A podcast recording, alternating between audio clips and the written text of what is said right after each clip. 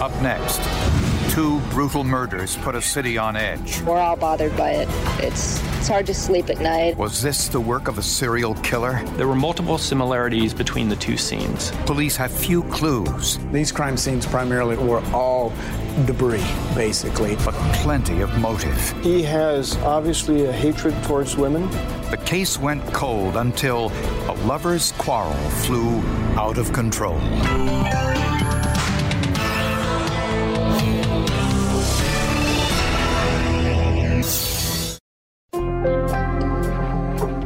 The early 1990s, Seattle, Washington was one of the fastest growing cities in the country. Renee Powell, a 43 year old registered nurse, visited Seattle on vacation and never left. She bloomed just like a flower. She bloomed.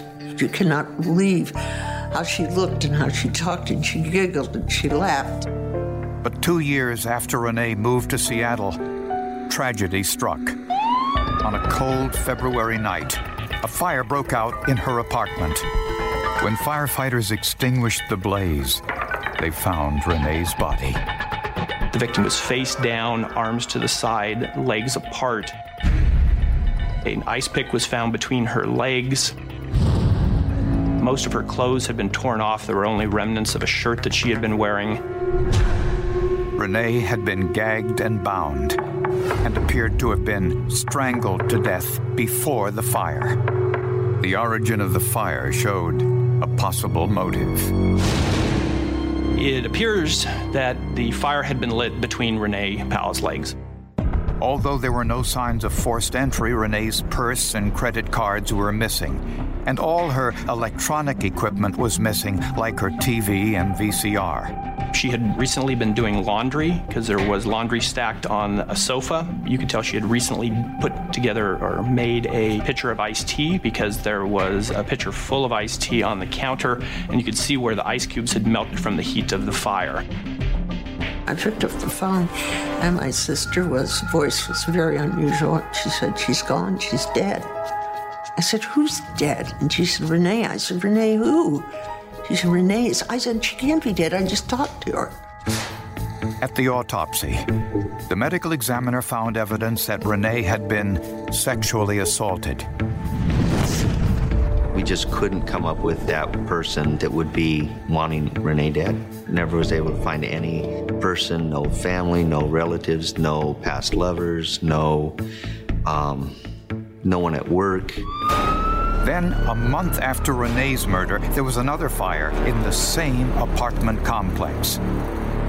Suspecting arson, police used a helicopter with heat sensors to see if anyone was hiding nearby watching the fire. It doesn't see objects per se, it sees heat signatures or heat given out by a person. There were no suspects hiding in any of the bushes. When the fire was extinguished, they found another female victim 54 year old Barbara Walsh. The similarities between the two homicide scenes and the two women were extensive. Both Barbara Walsh and Renee Powell were single, lived alone, and worked in the healthcare field. Both apartments were on the first floor. There was evidence that both women had been doing their laundry at the time their attacker entered their apartment. Both women had been bound using undergarments, their own undergarments. The bindings also included electrical cords that had been cut off from lamps within the apartment. The killer was organized and his crimes well planned. In both units, he took down the smoke detector before setting the fire and he even took down the doorbell ringers. He went out of his way to make sure that, that the fire wouldn't be discovered prematurely. Both victims had been stabbed, strangled, and burglarized. Both were doing laundry in the basement before they were attacked. We theorized that she had left the sliding glass door unlocked when she went down to the laundry room to start a load of laundry. And when she returned, the suspect had been in the apartment. The similarities were too blatant to be ignored, and the conclusion too horrific to avoid. My reaction to seeing the violence and overkill was this individual will kill again.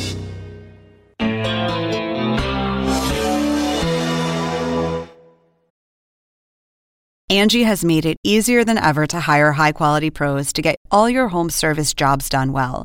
Whether it's routine maintenance, an emergency repair, or a dream project, Angie lets you compare quotes from multiple local pros, browse homeowner reviews, and even book a service instantly.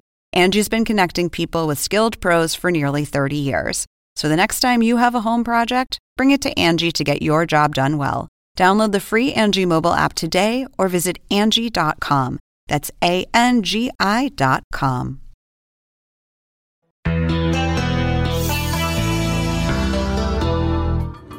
Based on the evidence, Seattle police suspected the same man raped and murdered two women in the same apartment complex. Residents were demanding round the clock protection. And that is the saddest thing that has ever happened to me. And I can't even feel safe in my home. We're all bothered by it. It's it's hard to sleep at night and I mean I'm a positive person and I hate to like now look at everybody I see walking down the street as some suspicious arsonist. The victims, Renee Powell and Barbara Walsh, had no known enemies. She had this laugh that if anybody knew her, they'd never forgot her laugh. A very generous person. You know, she didn't have a lot, but she was willing to help anybody. The nature of the murders had police checking every registered sex offender within a 50 mile radius. We talked to people for weeks trying to find something that would lead us towards a killer and, and came up empty. But what stood out most to police was the remarkable similarity of the two cases. Both victims were bound and sexually assaulted, although DNA evidence was recovered from only one of them. Both lived on the first floor and were doing laundry before they were attacked. Both had electronic items stolen from their apartments. And there were other similarities that detectives identified as the killer's signature. The signature consists of five parts, which would involve uh, binding the victim, stabbing the victim, disposing of their body, setting fires or arson, and then taking souvenirs.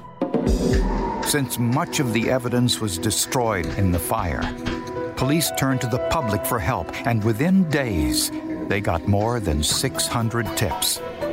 One in particular, logged as number 316, caught their attention. We had an individual that lived nearby, a short distance, about three miles away, that uh, was brought to us from a domestic violence advocate at the, the nearby court. 23 year old Gary Dolan had a history of minor offenses, but he'd never served jail time. It was his own sister who reported him to police. She was alarmed by hundreds of incredibly lurid poems he'd written and shown her. Most of his writings were angry writings. The one in particular dealt with with forcing uh, a kind lady to have sex with him after he'd strangled her. Grabbing her head and snapping her neck, the poor little old lady hit the deck. Now she's dead. There's no life in her. Later tonight, I'll eat her for dinner. Some poems talked about sexual activity with older women, sexual activity with, with dead people. I'm happy with my life, sharpening the blade of my unholy knife. This is where true hatred lies. Screams of agony, my victim dies. Police certainly knew that they were working with someone who was very sick. Gary Dolan was unemployed and had no alibi for either murder. He also refused to take a polygraph test, and he wouldn't provide a DNA sample. So police had to find another way to get it. We knew he smoked. We knew we could get DNA from the cigarette butt, but we couldn't take the cigarette butt from him unless he abandoned it. Sheriffs followed Gary until they saw him outside smoking a cigarette. They questioned him at length, hoping he'd cast the butt aside when he was finished, which, to their relief, he finally did. That butt was sent for testing, and the results provided yet another setback. The DNA profile from the cigarette butt did not match the DNA profile from the crime scene. So Gary Dolan was eliminated as a suspect. And for the next two years, the trail of the killer turned cold. Two years we've beat our head against the wall trying to find the killer.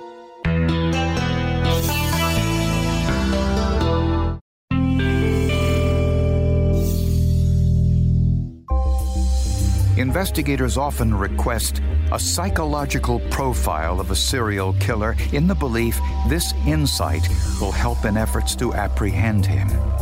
In these two murders, the victims were bound, sexually assaulted, their bodies placed in a position that would shock investigators, and then both scenes were set on fire.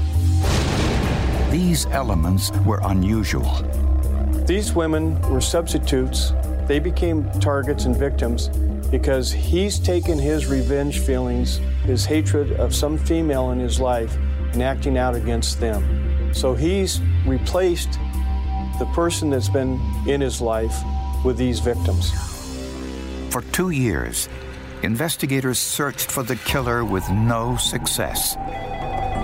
Then, investigators got a new lead from an unusual source a woman incarcerated in the local prison. I mean, this tip is just too much to not, not handle right away. Her name was Princess Gray. She was in jail awaiting trial for assaulting her boyfriend, Robert Parker, when he had the audacity to leave her for another woman. She had assaulted the new girlfriend. And then later, when they were in court on that, she had also um, assaulted Robert in the courtroom.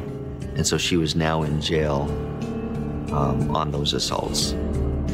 Princess Gray said her ex boyfriend, Robert Parker, was the man who murdered Renee Powell and Barbara Walsh. It was the kind of tale police had heard hundreds of times before. Princess Gray did have reason to lie. She was the jilted woman. But Gray said she and Robert lived just 150 yards away from the apartment complex where Renee Powell and Barbara Walsh were murdered. They started bringing stuff in the house. And I was like, what are you doing? Where'd you get the stuff from? He's just like, just move, just be quiet, be quiet, be quiet. So he brought the stuff in. Then he put pepper all over the floor. Inside or outside? In, inside and outside. The pepper would throw off the scent of any police sniffer dogs in the area. She said she still had the items Parker took from the crime scenes. And where's that now? I have it. Okay. At your apartment? Yeah. In the couple's apartment, investigators found the items stolen from Renee Powell and Barbara Walsh's apartments TVs, VCRs, coats, and other items identified by the victim's relatives. When questioned by police, 23 year old Robert Parker denied any involvement in the murders. There were no fingerprints, there were no eyewitnesses. He never admitted to being in those apartments. But a background check revealed past brushes with the law. At the time of the murders, Robert was making his money by selling drugs on the street and uh, it, it pawning property and selling property. Uh, most likely stolen property that he got in drug trade and stuff. But then, Princess Gray recanted her story. Apparently, she and Robert Parker had reconciled their differences. Princess Gray now claimed they found these items in the trash. She claims that he was in the apartment all night, that she had gone out and found the property by some garbage cans or a dumpster. Without Princess Gray, investigators had no evidence. It wasn't unexpected since her and Parker shared a child. But damn it, when you have someone who is providing you good evidence that directly connects the killer with the crime scenes, it's a hard nut to swallow.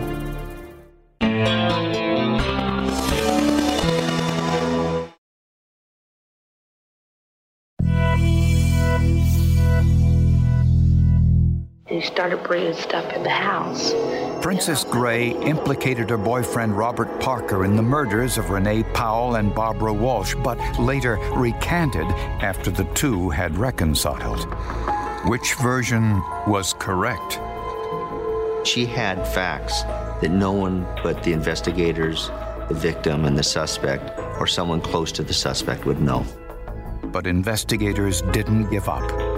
Princess Gray had given them hours of information, all on tape, countless details of her life with boyfriend Robert Parker. Some of it telling. Was your sex life pretty normal then?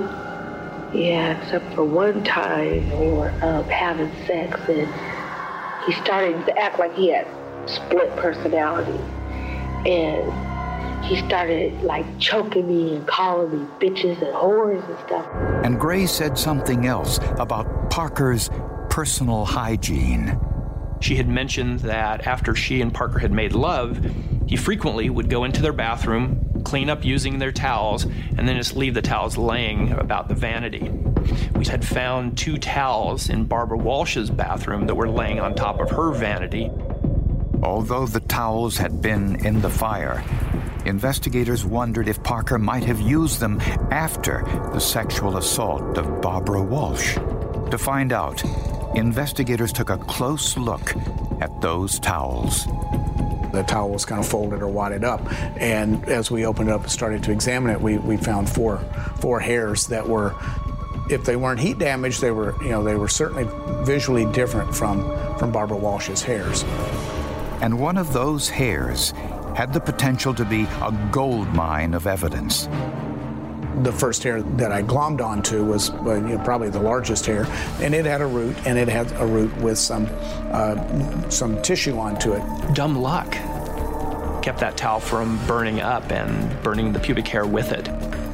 Investigators now had DNA evidence from both crime scenes biological evidence from Renee Powell's rape test kit and a hair from Barbara Walsh's apartment.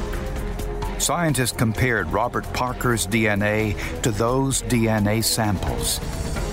Robert Parker's DNA profile was compared to the profile previously generated from the vaginal swabs. It was a match.